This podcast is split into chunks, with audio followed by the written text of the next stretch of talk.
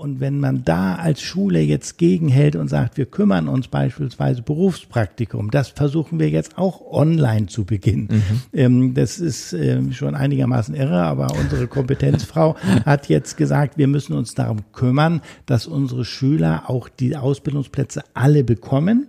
Und dass sie eben teilweise das auch über online zugänglich machen. Und das haben wir so nach letzten Stand zu fast 4/5 jetzt für diesen Jahrgang schon hingekriegt. Das heißt, die Schüler zu begleiten, dass sie nun nicht Sorgen haben, wenn sie die 10. oder Abitur nachher hinter sich haben, dass sie da nicht weiter können. Und das ist unser ganzes Engagement. Mhm. Und damit herzlich willkommen zu einer neuen Episode im Podcast Junge Persönlichkeiten, dem Podcast der Modernen Schule Hamburg. Hier dreht sich ja alles um unsere Zukunft, nämlich unsere Kinder und die Frage, wie es gelingt, sie mit der richtigen Schulausbildung auf ihrem Weg zu einer jungen, starken Persönlichkeit zu begleiten. Ich bin Ihr Moderator Ulf Zinne. In der letzten Folge haben wir uns um die dramatischen Auswirkungen der Schulschließungen in der Corona-Pandemie gekümmert. Ich hatte hierfür Frau Dr. Werner, Bildungsökonomin vom IFO Institut in München, zu Gast, und sie hat glasklar aufgezeigt, dass jeder Monat der Schulschließung sich deutlich auf das langfristige Einkommen der Schüler und Schülerinnen auswirkt und dass es deswegen umso wichtiger ist, auch mit digitalen, funktionierenden Konzepten der Schädigung der Lernbiografie jetzt entgegenzuwirken. Die Moderne Schule Hamburg ist Ende des letzten Jahres als innovativste Schule Deutschlands unter anderem für das digitale Konzept ausgezeichnet worden. In dieser Episode dreht sich somit alles darum, wie die Moderne Schule Hamburg das digitale Unterrichtskonzept ganz konkret aufbaut und warum Eltern und Schüler der MSH beruhigt auch in das neue Jahr 2021 starten können, wissend, dass es einen vollwertigen digitalen Unterricht und eben nicht nur das zum Beispiel Versenden von Rätselaufgaben gibt. Herr Bayer, herzlichen Glückwunsch noch einmal zur Auszeichnung als innovativste Schule Deutschlands. Wie bauen Sie denn eigentlich den Unterricht online so konkret auf, dass es auch wirklich zu konkreten Lernerfolgen und Fortschritten der Schüler kommt? Ganz zentral ist für uns die Beziehung zwischen Schüler und Lehrer. Mhm. Schon immer. Im Alltag, das ist eigentlich an jeder Schule auch, denke ich, bekannt. Dies setzen wir schlicht fort. Das heißt, in der Grundschule ist jeden Tag der Klassenlehrer bei jedem Schüler zu Hause. Mhm. Nicht 5 Stunden lang, aber er meldet sich zu einer festen Uhrzeit. Die Eltern wissen das und da wird auch besprochen, wie geht es zu Hause. Also nicht nur jetzt über reines Rechnen oder Schreiben in der Grundschule, sondern auch über die Befindlichkeit. Wie ist dein Arbeitsplatz? Was brauchst du für Hilfe? Manche Familien haben auch viele Kinder. Das heißt, da muss man gucken, hat jedes so ein technisches Gerät. Und da wird lernt das Kind, dass es weiterhin die gute Beziehung zum Klassenlehrer behält. Im Gymnasium ist es nun allerdings ein bisschen tougher.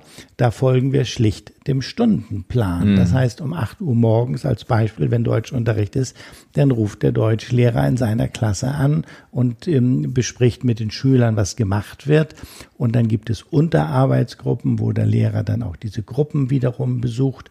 Und 2 Stunden später, wenn es eine Doppelstunde ist, dann ist Pause und dann kommt später der Geografielehrer. Aber nun hatte Frau Dr. Werner ja auch gesagt, gerade wenn Sie sagen 2 Stunden und so weiter, könnte ich mir jetzt vorstellen, dass eventuell die Frage aufkommt.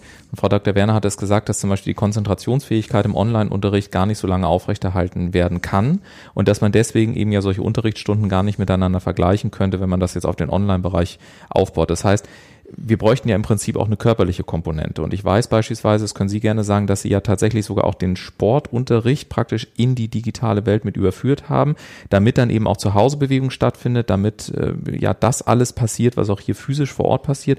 Wie haben Sie das konkret gemacht? Wie muss man sich das vorstellen? Also das ist sehr richtig, was Sie sagen. Man kann jetzt nicht dem Stundenplan folgen, dass also alle 2 Stunden der neue Lehrer da anklingelt zu Hause am Laptop und so, sondern das eine ist, die Kinder kriegen Aufgaben grundsätzlich und machen auch mit anderen Schülern, die können ja untereinander chatten oder sie machen für sich was am Papier. Das heißt, es gibt Aufgaben ohne Lehrer. Von daher ist der Tag nicht jetzt 8 Stunden Online-Unterricht. Das wäre einigermaßen verrückt. Das Zweite ist, dass man ihnen solche Aufgaben wie bei Sport gibt, wo sie also auch das Haus verlassen müssen, ganz bewusst. Und wenn man jetzt Aufgaben als Beispiel Treppensteigen oder auch die Frage ist, wo wohnt man überhaupt, welcher Sport ist da jetzt angesagt, dann kann der Schüler sportliche Bewegung mit Aufgaben, wo er also reflektiert, wie kann er sich bewegen. Mhm. Und dass der Lehrer wieder wiederum mitkriegt, was ist für den einen, weil er vielleicht ein eigenes Haus hat und der andere, der im Hochhaus wohnt, was ist da passend, was kann ich vergleichen und wo können die Kinder auch miteinander dann kommunizieren. Mhm. Das heißt, die Aufgabe ist schlicht. Man muss mehr Kreativität zum Individualisieren, was unser Job immer schon ist. Mhm. Nur das findet hier nochmal statt. Und wenn Sie jetzt weggehen von dem Lehrer hin zu Plattformen, also dieses Snappet, was wir beispielsweise in der Grundschule haben. Das ist ein Computerprogramm, oder? Ja, genau. Da können die Kinder, wenn sie jetzt Rechenaufgaben haben, individuell, also wenn einer dauernd einen Fehler einbaut, kriegt er von dem System eine Nachricht, keine richtige Antwort, dann übt der Schüler eine andere Antwort und kriegt von dem System wieder eine Nachricht. Das heißt, da ist der Lehrer jetzt nicht nötig, ja, sondern das System macht individuell die Betreuung des Schülers und der Lehrer, und das ist jetzt das Tolle, kann einsehen nach Ende dieser Aufgabe, wie der Schüler gerechnet hat und für den kommenden Tag die passenden Aufgaben, die ein bisschen wieder Lernfortschritt machen. Und da hilft dann so eine Plattform. Und ich glaube, sie hatten tatsächlich auch solche kleinen Tracker, ne? So zum Beispiel so, wie heißen die Teile, die dann die Anzahl der Schritte messen, die haben sie beispielsweise, glaube ich, auch in den Unterricht mit integriert. Ja, dann, ne? Ja. Also man muss eigentlich viel machen, man kann das sagen, was den Schülern Spaß bringt. Ja. Denn wenn ich merke, ich kriege eine Rückantwort und der Lehrer kann natürlich nicht eben bei jedem Schüler dauernd sein, aber vom System, und der Lehrer geht dann mit dem System so ins Gespräch, dass der Schüler merkt, aha, das Ergebnis ist da angekommen, ja, und morgen nochmal, jeder Schüler braucht ja seinen Lernstand, dann ist das eine große Hilfe, ja, und Schulen an sich, auch ohne Corona und Schulschließung, machen ja im Schulhaus über Laptop solche Arbeitsgruppen auch. Mhm. Das ist nichts substanziell Neues. Das Neue ist nur, dass es jetzt nicht eine besondere Stunde, die man jetzt einmal in der Woche macht, sondern die Lehrer müssen eben in allen Klassen versuchen, diese Abwechslung hinzukriegen. Mhm. Das ist das Anstrengende für die Lehrer. Mhm. Wenn Sie aber als Lehrer, wenn Sie jetzt große Fächer haben, Deutsch, Mathe, Englisch, dann haben Sie ja 4-5 Stunden in der Woche. Davon ist der Lehrer nicht 5 Stunden bei dem Schüler, sondern vielleicht nur 2 oder 3 und die anderen 2 oder 3. Das ist der Schüler mit sich oder mit einem anderen Schüler in Partnerarbeit. Und das zu organisieren, das ist die Aufgabe des Lehrers. Also es hat sich ein bisschen die Arbeit verändert. Es hat sich die Arbeit verändert, und was ich einen interessanten Punkt fand von Frau Dr. Werner ist, dass sie sagte, wir müssen auch darüber nachdenken, gerade in der aktuellen Zeit kann es nämlich sein, sagte sie, dass ja ganz andere Schüler womöglich auch Schwierigkeiten bekommen, weil sie nicht mehr in dem schulischen Umfeld sind, sondern tatsächlich zu Hause sind, eventuell nicht so viel Ansprache haben, nicht so viel Betreuung bekommen.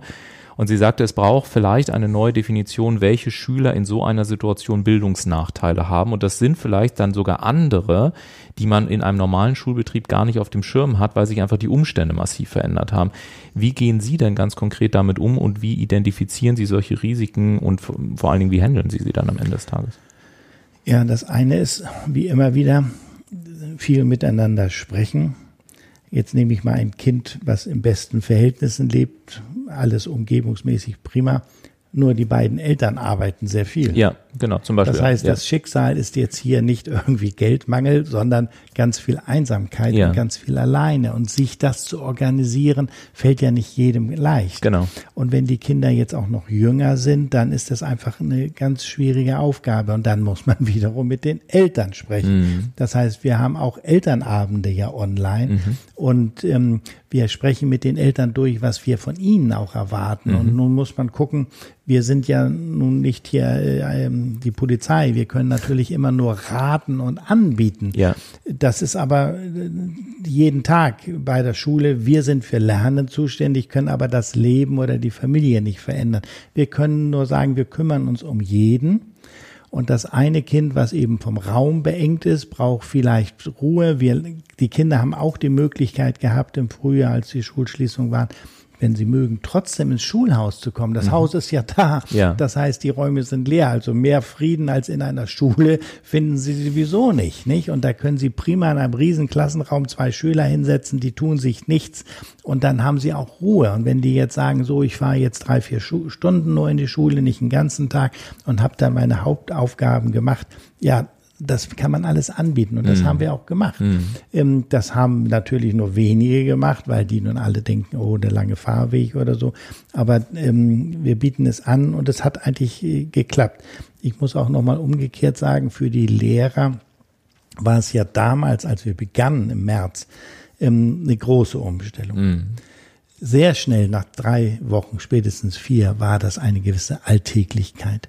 Und dann kann man nicht mehr von Mehrbelastung sprechen. Wir haben nun die Chance gehabt, auch jetzt bis heute, das weiter zu modernisieren. Die Schwierigkeit ist, wenn im Schulhaus plötzlich alle ein Tablet anhaben und alle laden Daten runter, nicht? Und wir sind ja, da müssten wir eine weitere Leitung haben, damit sozusagen das alles gut funktioniert. Und dann haben wir jetzt gesagt, wir brauchen noch wieder die nächste Generation der Boards, also damit die Tafeln in den Klassen wieder eine bessere Qualität haben. So, das ist ein bisschen sehr anspruchsvoll, das muss ich allerdings auch gestehen. Aber bisher haben wir das ganz gut geschafft, weil auch die Lehrer diese Lust hatten, das zu tun. Das eine ist ja letztendlich die Lust zu haben. Ich könnte mir auf der anderen Seite vorstellen, dass vielleicht auch durchaus der ein oder andere denkt, naja gut, die Moderne Schule Hamburg ist jetzt eine Privatschule. Sie bekommen im Prinzip Schulgelder, die Eltern bezahlen auch monatlich ein bisschen. Da hat man ja andere Ausgangsvoraussetzungen als vielleicht an einer staatlichen Schule, die nicht so viele Möglichkeiten haben. Wie schätzen Sie das denn ein? Ist das am Ende des Tages, wenn Sie jetzt von neuen Boards sprechen, von Tablet sprechen und ähnliches, wie gehen Sie mit so einem Argument um, wenn es denn dann mal kommt? Das ist schlicht ein Missverständnis. Es ist leider in Wirklichkeit genau umgedreht. Wir haben weniger Geld zur Verfügung im Vergleich zu einer Staatsschule. Wir machen vielleicht aus dem weniger mehr, so kann man das sagen. Aber die Möglichkeiten, die der Staat hat, die haben wir nicht. Da gibt es viele Sondermittel und extra Geld für bestimmte Projekte, die kriegen Privatschulen, egal welche, das ist nicht. Und von daher geht es hier gar nicht um Geld, sondern es geht eigentlich darum, dass was vorhanden ist, also den berühmten Bildungspakt in Deutschland, den kann jeder nutzen, das zu tun.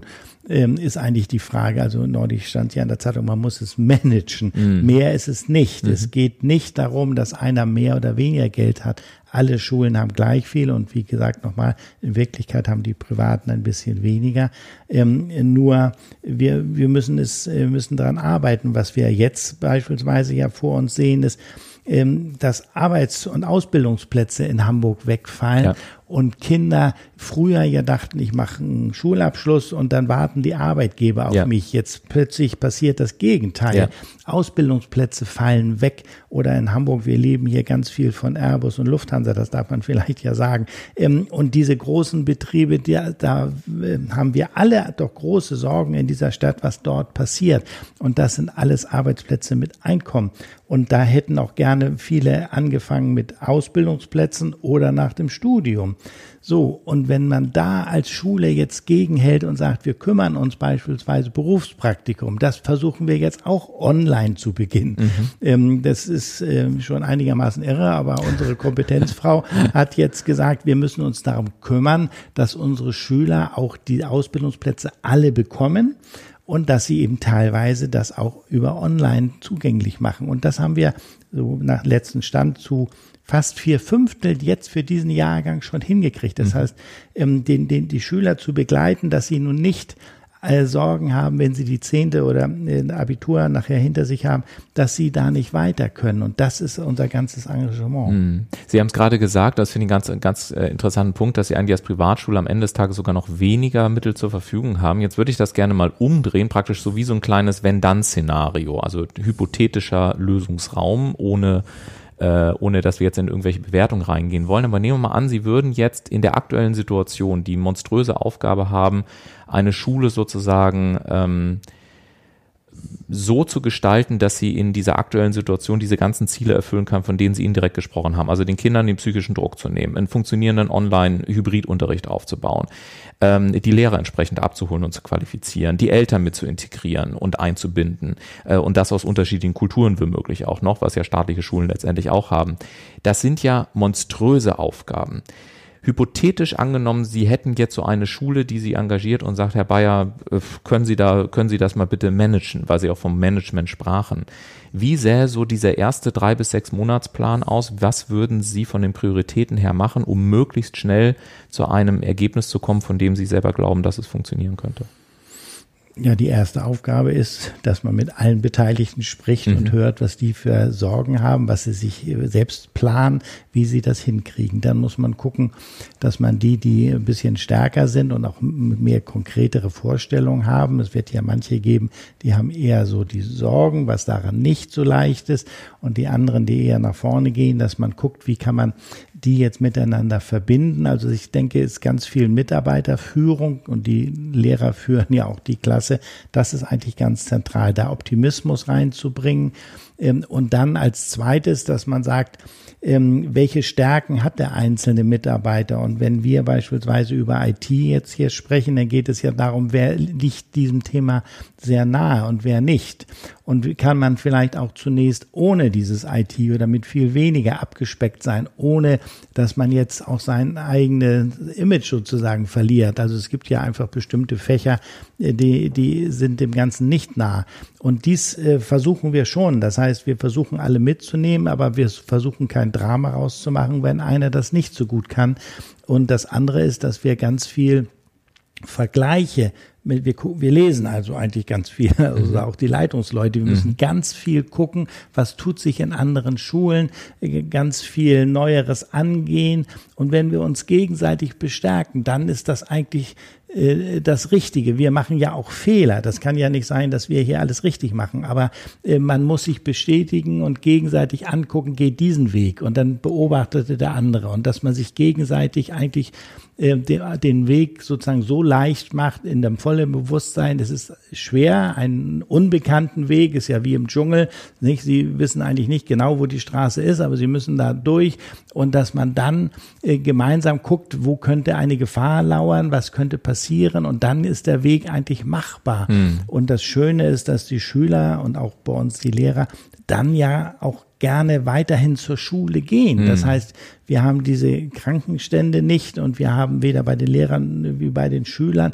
Und wenn mal jemand eine Sorge hat, dann kümmert man sich um ihn, aber es wird auch nicht dramatisiert oder in die Ecke gestellt, das Problem. Nehmen wir jetzt mal, und da geht es mir jetzt nicht explizit um Ihre persönliche Meinung, sondern um eine Allokation. Also wenn Sie sich die Meinung und Stimmung der Schüler anschauen, die koppeln mit den Lehrern, die koppeln mit den Eltern und vielleicht auch ein bisschen ihre eigene. Was wären denn dann so abschließend gefragt Ihre Wünsche an die politische Führung auch in Deutschland in Bezug auf Schule? Was wünschen Sie sich oder was glauben Sie, was notwendig ist in den nächsten Monaten zu tun, wenn Schule tatsächlich oder damit Schule letztendlich auch in dieser Zeit weiter erfolgreich gestaltet werden kann? Ja, es gibt, glaube ich, zwei Sachen, die ganz zentral sind. Das eine ist, man soll den einzelnen Standort ganz viel Freiheit zum Managen geben. Zentrale Lösung. Schule, muss man sich nochmal klar werden, ist das größte System in Deutschland. Es gibt nichts Größeres. So viele Schulen gibt es, also so viele Orte und Standorte gibt es nichts anderes vergleichbar. Wie kann man das zentral steuern wollen? Das an sich ist ein Aberwitz. Das heißt, man muss diese Freiheit an den Standort geben. Und das hat die Schulleitung, das ist ja nicht eine Person, diese Menschen, die Schulleitungsgruppe sind, die müssen die Verantwortung bekommen und dem aber auch gerecht werden. Das Zweite ist, was ganz fatal läuft, dass in den Medien so ein Wettrennen ist, wie viele Probleme haben Schulen, nicht? Was bilden sich diese Journalisten ein, sage ich mal, über Schulen zu sprechen, wo sie gar nicht die Schule leiten. Das heißt, Journalisten haben leider die Aufgabe, über alle Themen der Welt zu berichten. Aber hier wird etwas dramatisiert, was ja nicht stattfindet, was auch unser Hamburger Schulsenator, da muss man ehrlich sagen, doch sehr nach vorne immer gesagt hat, Schule sind nicht der Ort der Verbreitung. Das kommt von außen. Und Schule ist bis heute ein Ort, wo also ganz wenige Fälle bekannt sind, wo eigentlich jemand in der Schule infiziert wird. Man muss sich einfach die Zahlen an Schulen und an Schülern und Lehrern, das sind ja riesige Zahlen. Und wenn da eine Zahl von 100 Kranken, dann können Sie das vernachlässigen. Und das ist offensichtlich vielen Journalisten nicht bewusst oder schlicht, sie müssen ihre Zeitung oder ihr Radio oder irgendwas verkaufen. Aber das ist wieder schlimm, das muss man sagen. Also da ist momentan ein Wettrennen, Schulsystem zu dramatisieren. Da sollte man den Schulen das mehr selbst zugestehen, die Verantwortung anzunehmen. Und dass die MSH genau diese Verantwortung mit großem Elan annimmt, das ist in der heutigen Folge hoffentlich noch einmal mehr als deutlich geworden. Und damit wünschen wir Ihnen einen guten Start in dieses neue Jahr. Und wenn Sie womöglich überlegen, Ihr Kind ebenfalls auf die Moderne Schule Hamburg zu senden, dann nutzen Sie auch gerne den Tag der offenen Tür, der jetzt im Januar wieder stattfindet, und verschaffen Sie sich gerne einen ganz persönlichen, weiterführenden Eindruck, und dies natürlich in der aktuellen Zeit auch online. Alle Informationen zum Tag der offenen Tür finden Sie auf der Webseite der Modernen Schule Hamburg www.moderne-schule-hamburg.de. In diesem Sinne, bleiben Sie gesund, leiten Sie diese Episode gerne auch an Bekannte, Freunde und Familie weiter. Ich sage herzlichen Dank, dass Sie wieder mit dabei waren. Bis zum nächsten Mal hier im Podcast Junge Persönlichkeiten.